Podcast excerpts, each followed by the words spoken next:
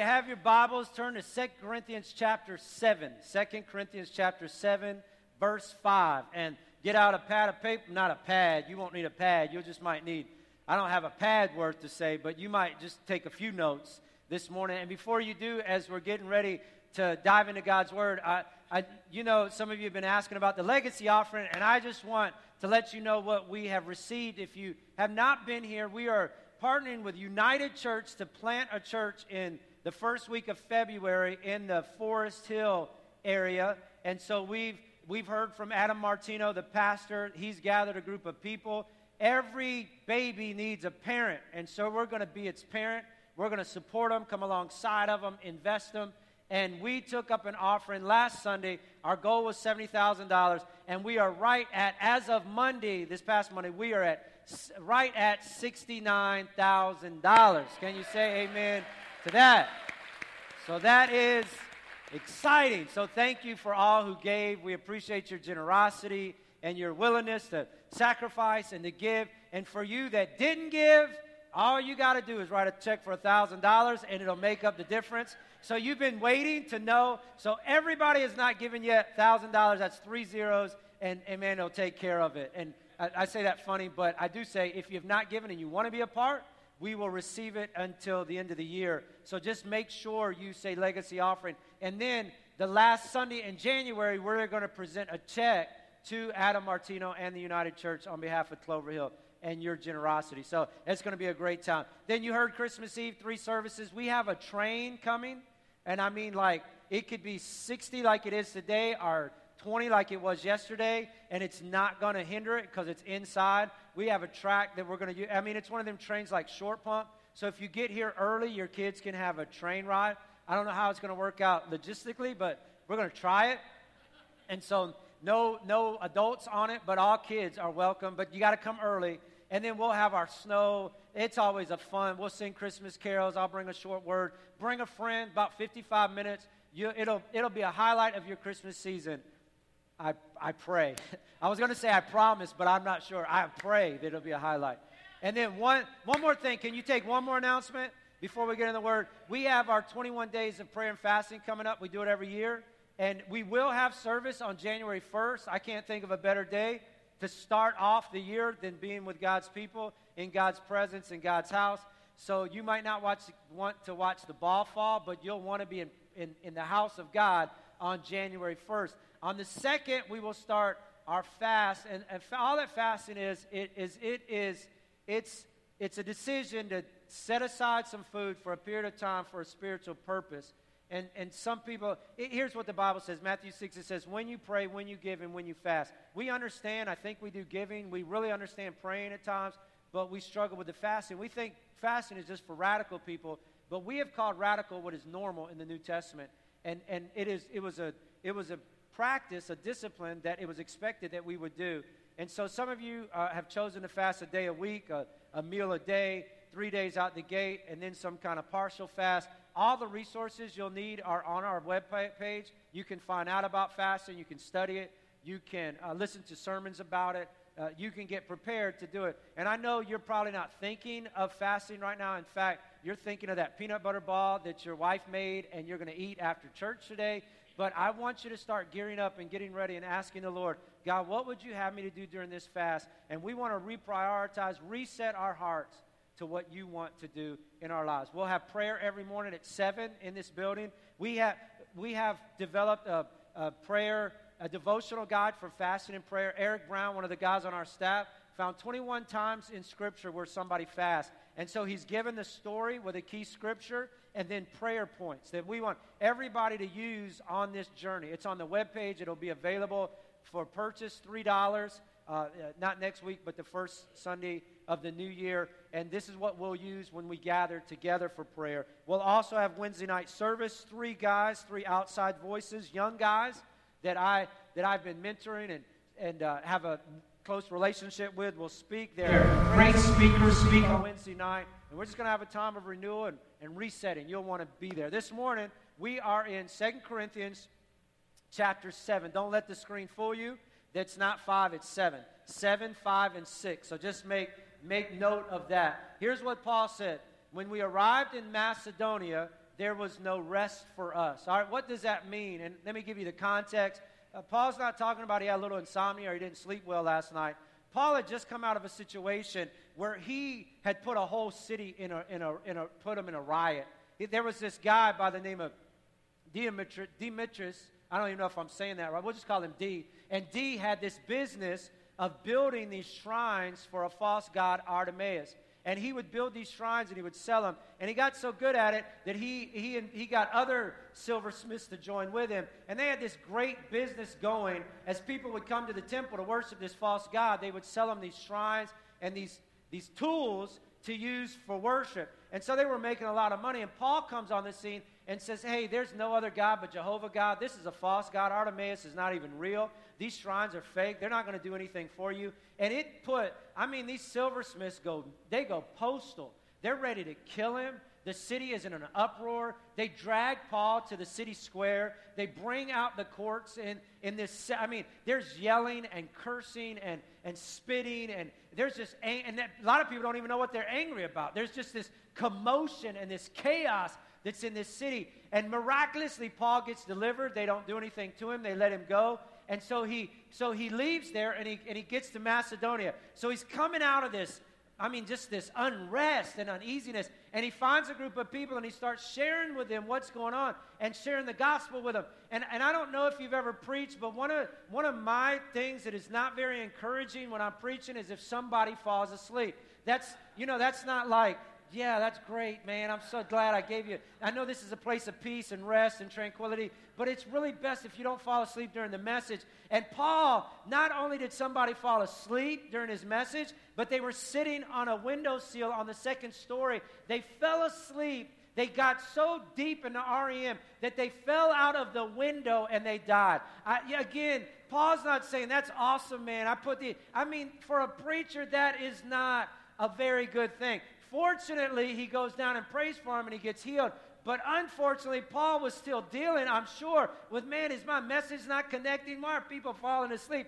Why are people dying while I preach? They're supposed to be living, not dying. What's going on? And then he constantly has to defend his motives and his character and his message. And, and there's this constant pressure and, and, and, and there's a plot to take his life. And so when he arrived in Macedonia, it wasn't like I'm tired, I haven't had sleep. It's like there is, there is some stuff going on in my life.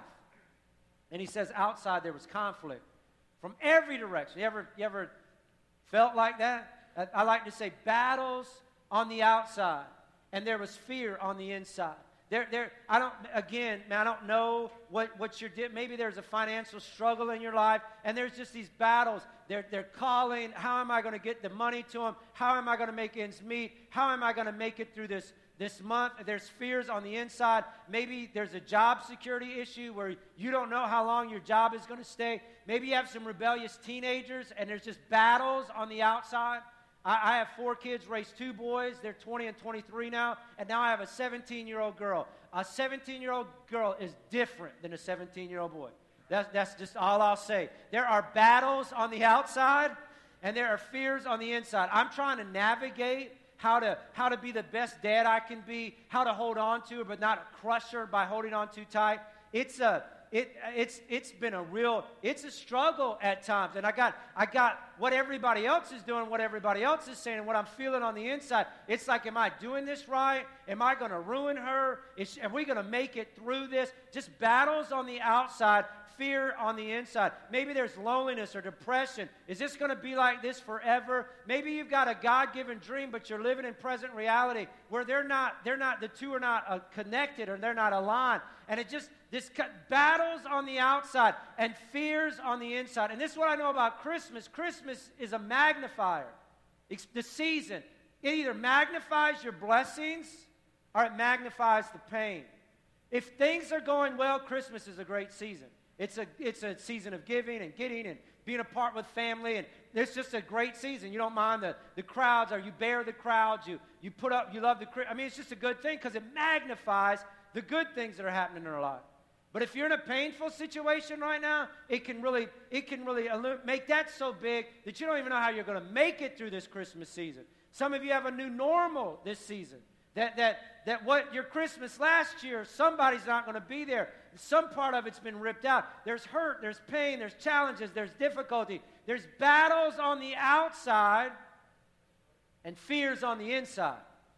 And Paul said, and this is where I want us to go, though we have these battles and though we have these fears, and really all of us have them. I, I was listening to Oprah and she wrote it, or somebody quoted it, or somebody said it, but she said every person that she's ever interviewed, without exception, after she got done, and she's interviewed the, the, the most powerful, the most athletic, the most gifted, the most wealthy. She's interviewed everybody, and their, their one common comment after the interview was, was Oprah, how did I do?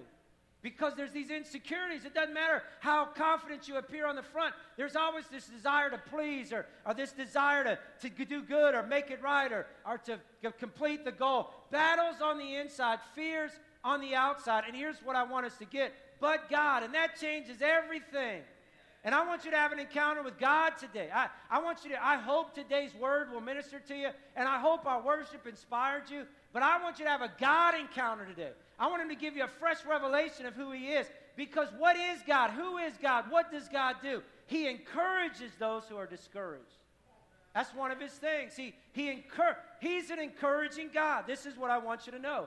We have an encouraging God. Write that down, will you? For God so loved the world that he gave his only begotten Son, that whosoever believeth in him should not perish but have everlasting life. And God did not send his Son into the world to condemn the world, you're not going to make it. You're not good enough. Your past is going to determine your future. Your destiny is already resolved. You, you, that failure is one too many. You're not going to get up from this one. You're not going to make that one. God doesn't accept you. God doesn't love you. That's the voice of the enemy. That's not the voice of God. There is no condemnation for those who are in Christ Jesus.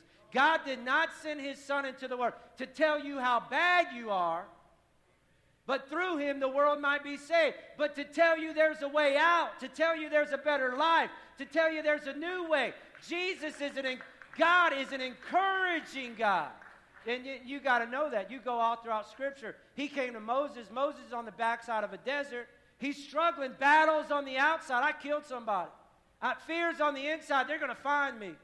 I've, I've, I've been, I have studied in the highest schools, the best schools, but now I'm on the backside of a desert tending sheep. All my potential is ruined. All my, my future is gone. And, and God has a visitation with him. He says, Moses, I want you to go back to the Israelites and I want you to free them from the Egyptians. And Mo- immediately, you got the wrong guy, God. You forgot my past. And God says, I don't want to, I, I, you're right. I want to redeem your past and I want to use it for God's glory. I want to do something with you, Moses. I'm not done with you yet, Moses. Go back and tell that wicked King Pharaoh that I've got something better for the Israelites and I'm going to equip you and empower you and enable you to lead those children out of bondage into freedom. Because God is an encouraging God. Battles on the outside. And I'm going to be repetitive this morning and it's on purpose because I want you to get a few things that will stick in your spirit.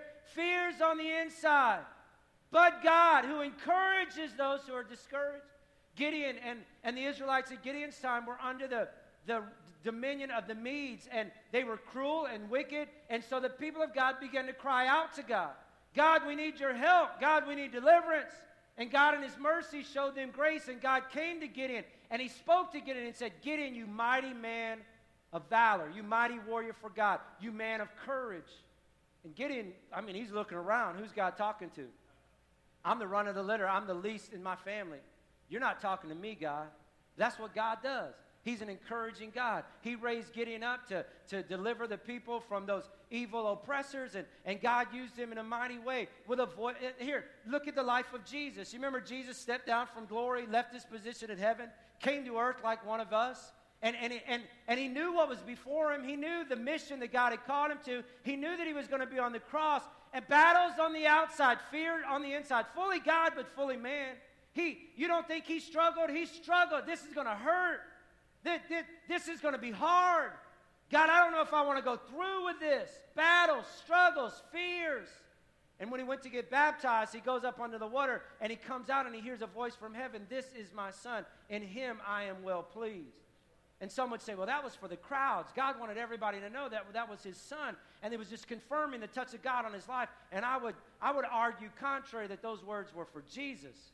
Because God is an encouraging God. And Jesus would need those words when the soldiers were spitting on him and his disciples were leaving him and the crowds were mocking him and, and, his, and his body was being broken for us. And when he was hanging on the cross, he would need those words to echo loud and strong in his heart and in his mind that I am pleasing to the Father, that I am accomplishing his will, that he, that he is mine and I am his, and what I'm doing has value and worth, and I'm fulfilling the purposes of God.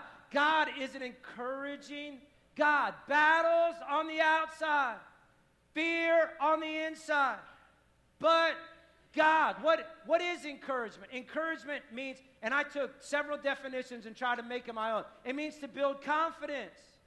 You, you're insecure, you're, and I, I mean, I think, again, we all wrestle with it. I mean, if we're honest, I, and we all have different levels of it, but God wants to build confidence in your life. He wants to offer you hope. That's encouragement. He wants you to leave here knowing that your best days are yet to come.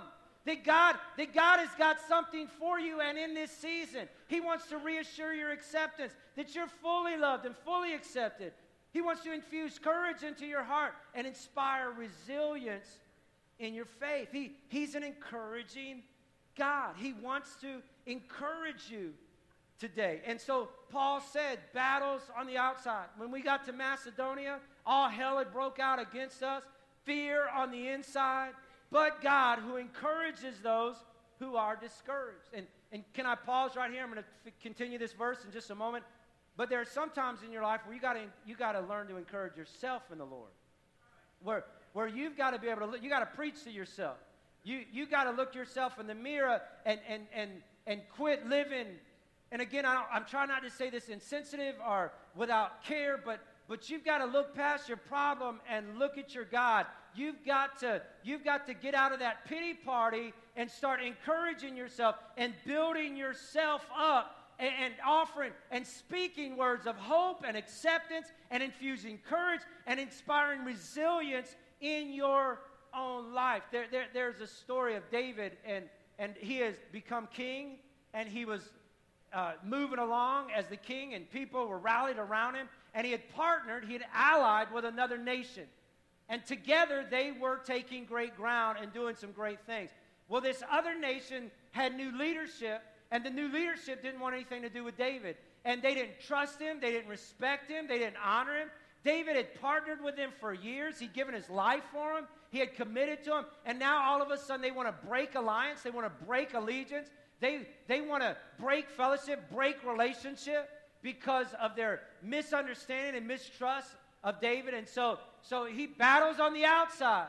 I mean, the conflict and this stuff that he's dealing with. And when he gets home, another nation had come into his neighborhood and destroyed the city. They'd burned all the houses, they'd burned all the places of business. And not only that, but they had, they had taken into captivity all the wives and all the kids. And so, you, battles on the outside fears on the inside. Am I ever going to see my kid again? Am I ever going to be with my wife again? Are these people ever going to trust me again? How are we going to bounce back from this? How are we going to make this? How are we going to do this? Well, the book of Samuel says, and David was greatly distressed, and rightfully so, for the people wanted to stone him. They, you're our leader. You've got us in this mess. We're going to kill you. But David encouraged himself in the Lord. Here, here's, here's what you got to know. Point number two sometimes you have to just encourage yourself. Why? Because there'll be battles on the outside and fears on the inside. And one of the most spiritual disciplines you can, you can develop or you can practice is to encourage yourself in the Lord, where you just say, I can do all things through Christ who gives me strength. There's battles on the outside, but God's working for my good because I love Him and I'm called according to His purpose. There's fear on the inside, but He's never going to leave me nor forsake me. There's battles, there's fears, there's struggles, there's doubts, but His grace is sufficient and His strength is made perfect in my weakness. In fact, when I'm weak, that's when He's the strongest. You got to encourage yourself in the Lord. You, you, you got to develop that discipline. There, there'll be times where I'll preach on Sunday morning and I just felt like I didn't connect and, and it's just a, it was just a struggle and, and I didn't communicate what I felt like I was supposed to communicate. And, and I mean, it, it's discouraging, it's hard. So, whatever your, your, your line of work is, somehow you can relate it, I'm sure. Maybe not speaking, but whatever. You just, you just fell flat. You didn't do it. You didn't, you didn't hit it, you didn't make it. And I, I mean, I'm, it's just not a good, and Monday's always the worst day. Because Monday, you're always thinking about what you should have done. You're, man, where was everybody? Why wasn't there better attendance? Why was this bad? Why, where was these workers? Why didn't this? And so you're just stressing. And so oftentimes on Sunday, I'll, I'll call my, myself, I'll call my phone at work. And I've told some of you this before, but, but I'll leave a message for myself. Because sometimes you just got to encourage yourself in the Lord. And I'll say, Pastor, you are the best preacher I've ever heard. And I just, I just want you to know that you blessed my life yesterday and you've made me want to serve Jesus better. And, and, and then I'll go, I'll go, you know, I'll, I'll go back, whatever I do that day, and I'll get there Monday morning and my message light will be beeping and I'll hit play on that thing and I'll hear those wonderful words. You are the best pastor I've ever had. Your preaching is incredible. You are doing such a marvelous job. Because sometimes I can't wait for other people to encourage me. I've just got to encourage myself in the Lord. Sometimes you just got to encourage yourself in the Lord. Uh, Craig Groeschel is one of my heroes, one of the guys I follow, read, listen to, and, and he encouraged me in one of his sermons to write down a declaration and speak it over your life every day as a means to encourage yourself in the Lord. And so I took some stuff and I added some of my own, but I came up with a de- declaration. I just try to say this in my prayer time I confess Jesus is my Lord, my Savior, and my friend. I believe He wants what's best for me a redeemed past, a fulfilled present, and a promising future. I exist to live for and glorify Him. My wife is my top priority, and I will lay down my life to serve her. My kids are my legacy. I will walk up right before them, tap into to their potential, and daily challenge them to love God with all their heart, soul, mind, and strength. I love people and believe the best about them. I trust my Heavenly Father to fill me with His Spirit and lead me in the truth and to empower my life to live above sin and not carry out the desires of my flesh. I'm growing closer to Jesus every day. Because of Jesus, my family is closer, my body is stronger, my faith is deeper, and my leadership is sharper. I'm anointed and empowered and equipped and called to reach people far from God. I will count it all joy whenever I encounter various trials because I know God is maturing me and completing me. This world will be better and different today because I serve Jesus. Whenever, whenever you hear the voice of the enemy that says you're not going to make it, you'll never measure up, you're not going to change, when you're feeling disillusioned and disappointed and distracted, I'm telling you, you don't have to stay there. You can encourage yourself in the Lord. Today I'm going to live for Jesus. I'm filled with the Spirit, and greater is He that is in me than He that is in the world. The same Spirit that rose Christ from the dead is going to quicken my mortal body. Battles on the inside, outside, fears on the inside, but I'm a child of God and seated with Him in Christ and saved by His grace. I'm more than a conqueror through Jesus Christ. I've been freed from the law of sin and death. I've not been given the spirit of fear, but of power and of love and of a sound mind. I choose not to worry, but to cast my cares upon Christ because He cares for me. I'm the head, not the tail. I'm above, not beneath. I'm redeemed from the cross to the curse of sin and sickness. I have been crucified with Christ, and I no longer live, but Christ lives in me. The life I live in the body, I live by faith in the Son of God who loved me and gave himself for me. Sometimes you got to encourage yourself in the Lord. Sometimes you got to speak things over you as if they were. You've got to speak in faith. You've got to know you serve an encouraging God. And that sometimes you got to encourage yourself. Let's move on to the next verse. Uh, and it says, Battles on the outside, fears on the inside, but God who encourages those who are discouraged. Remember that 2 Corinthians 7, not 5. Encouraged us by the arrival of Titus. I, I, it doesn't give us insight into what Titus said, what Titus did, what Titus was about. All we know, Paul was experiencing battles on the outside, fears on the inside, and God encouraged him by sending another brother to speak into his life. And here's what I want you to know you need to know God's an encouraging God. You need to know sometimes you got to encourage yourself in the Lord, but you also need to know you need to be an encourager. You, you, you need to be a voice of encouragement in the lives of others. You'll, and here's, here's what I want you to write down too, because you'll never know what God can set in motion with a single word of encouragement.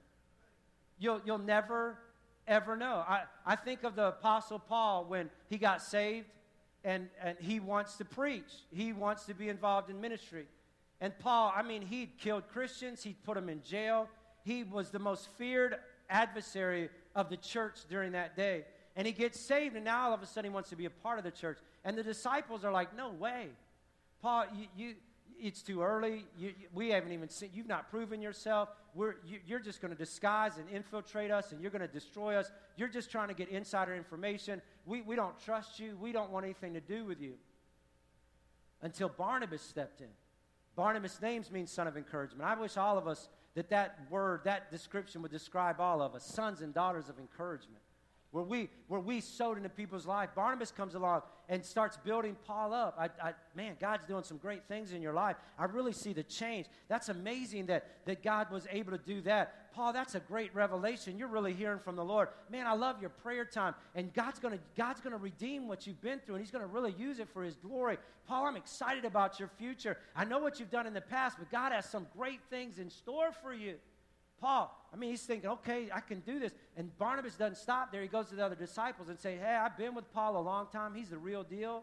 He's not false, phony. He, he, he is, he has had an encounter with God. He's been changed. He's been transformed. He will benefit us in what we're trying to accomplish. We need to accept him to make him one of us. I just, here, you'll never know what can be set in motion with a single word of encouragement. I wonder if Paul would have wrote the third the third of the New Testament if Barnabas wouldn't have been there to encourage his life. I wonder if God would have had to use somebody else to plant all these churches because there was no source of encouragement in his life. You'll never know what God can set in motion with a single word of encouragement. Encouragement builds confidence and offers hope and reassures acceptance and infuses courage and inspires resilience. When I first started preaching, I had a pastor by the name of Dave Daniels and he's my hero. And I love him, if for nothing else, for, for one thing that he told me. He'd asked me to preach on a Sunday morning, probably about 180 people there that Sunday. I, was, you know, 23 years old, not a good communicator, not had much practice. And I stood up and preached, and I told him everything I knew in seven minutes. No, no, no. I told him everything I knew twice in seven minutes and it, it was probably theologically inaccurate and, and it was i mean it was a nightmare. And i was so discouraged. Battles on the outside. Fears on the inside. And pastor dave took me by the side and said he, he just said i'm so proud of you. You're going to you're going to pastor a great church one day. Listen to me. You'll never know what god can set in motion with a single word of encouragement I would not, I'm telling you, I would not be your pastor today if it were not for Dave Daniels speaking words of life over me. Some, you know, probably the most common uh, thing that I hear from women concerning their marriage is that my husband is not being the spiritual leader in our home. And can I just can I just help you wives? You know what your husband needs? He needs encouragement. He, does, he doesn't need to be nibbled to death like a duck by telling him what he's not good at and nagging him and, and barking at him. He needs to know that he, he, he, needs, he needs to know that, he, that he's your man, that, that, he, that he has your back, that you have his back. He, he, we are different. That we need encouragement. We, and so this is, you, you want him to be the spiritual leader, just ask him to pray over the meal. And maybe don't ask him, whatever you want to do. But even if he prays, if he goes, let's rub a dub dub Thank God for this grub. You, you know what I want you to do? I want you to I want you to get close to him and blow in his ear and I want I want you to tell him that is the greatest prayer I've ever heard. I feel closer to you and feel closer to God than I ever have. Just tickle him on his neck. Tell, just tell him he's the greatest. I'm telling you, you'll never know what God can set in motion with one word of encouragement. The next time he'll pray, he might, he might pray rub a dub dub, thank God for the grub. But he'll, then he'll make good food, good meat, good God, let's eat. It'll, it'll just it'll just keep getting better and better and better. Because you never know what God can set in motion by one single word of encouragement. Pastor Trevor, will you come out and get get get ready to play and and uh, you know I've known Trevor since he was Bring that stool with you, will you? And sit right here for a minute. I've known Trevor since he was 12 years old. So that's a long time. And uh, he, I've seen him grow from a little. kid, punk, really. then he got Jenny, and Jenny made him so much better. But I've seen him every stage of his life, really. And, uh, and I'm, I'm so proud of him. And, and, and I, I just want you to know, Trevor, I'm closer to God because of you. You've led me in corporate worship since you were 16 years old. And you've helped me enter God's presence like no other person in my life. Your love for Jenny and desire to be a good father to your three kids inspires and motivates me. Your loyalty and commitment to me, the respect and honor you've given me to, for more than two decades of ministry together, is rare and refreshing. You have a unique ability to, be, to balance friendship, co-worker, and boss. You encourage me when I get down. You help me see the big picture when I only see the immediate. You've stood by me when others would have left. You've talked me off the ledge when I wanted to jump. Trevor, thank you for your ministry, for your giftings, and for most of all, thank you for your friendship. I love you, bro. And proud of you, man. Appreciate you. Mean it from my heart. Bless you.